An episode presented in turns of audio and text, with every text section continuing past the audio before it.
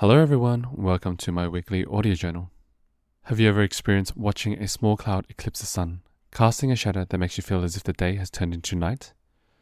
It's a bit like stubbing your toe on a rock and suddenly feeling as if the whole mountain range is out to get you. This is what we call pervasiveness, one of Tony Robbins' notable 3 Ps. Let's unpack this.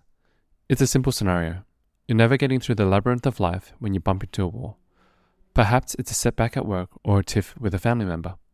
Suddenly, that wall appears to close in from all sides, making it feel like the entire maze has become insurmountable. But hold on, pause, reflect. Life, in my understanding, is less of a monolith and more of a mosaic. Each tile, work, relationships, health, hobbies, is distinct. A crack in one tile doesn't mean the whole mosaic is flawed.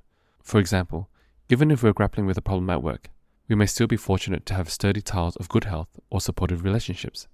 So how do we overcome the illusion of pervasiveness? Here are some tactics I found useful. Cultivate mindfulness.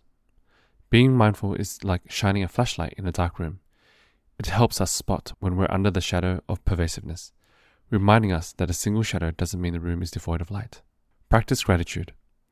Regularly counting your blessings is like a gardener watering the plants. No matter how many weeds you need to pull, there's always something blooming. It's a reminder that despite any cracks, there are still plenty of steady tiles in our mosaic. Reframe your narrative. Instead of allowing a single wall to define your entire maze, view it as just one turn among many.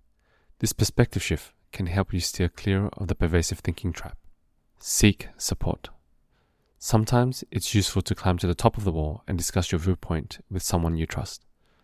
They might be able to point out the openings you're missing from the ground level. Remember, it's perfectly fine to hit a wall, or even several. The trick is not to let these obstacles convince you that the whole maze is impossible, but recognizing the mirage of pervasiveness and using these tactics, we can keep a balanced view and navigate life's labyrinth with courage and optimism. And always remember, a single shadow doesn't mean the room is dark. Shine your flashlight and you'll discover plenty of illuminated corners. Thank you everyone for listening.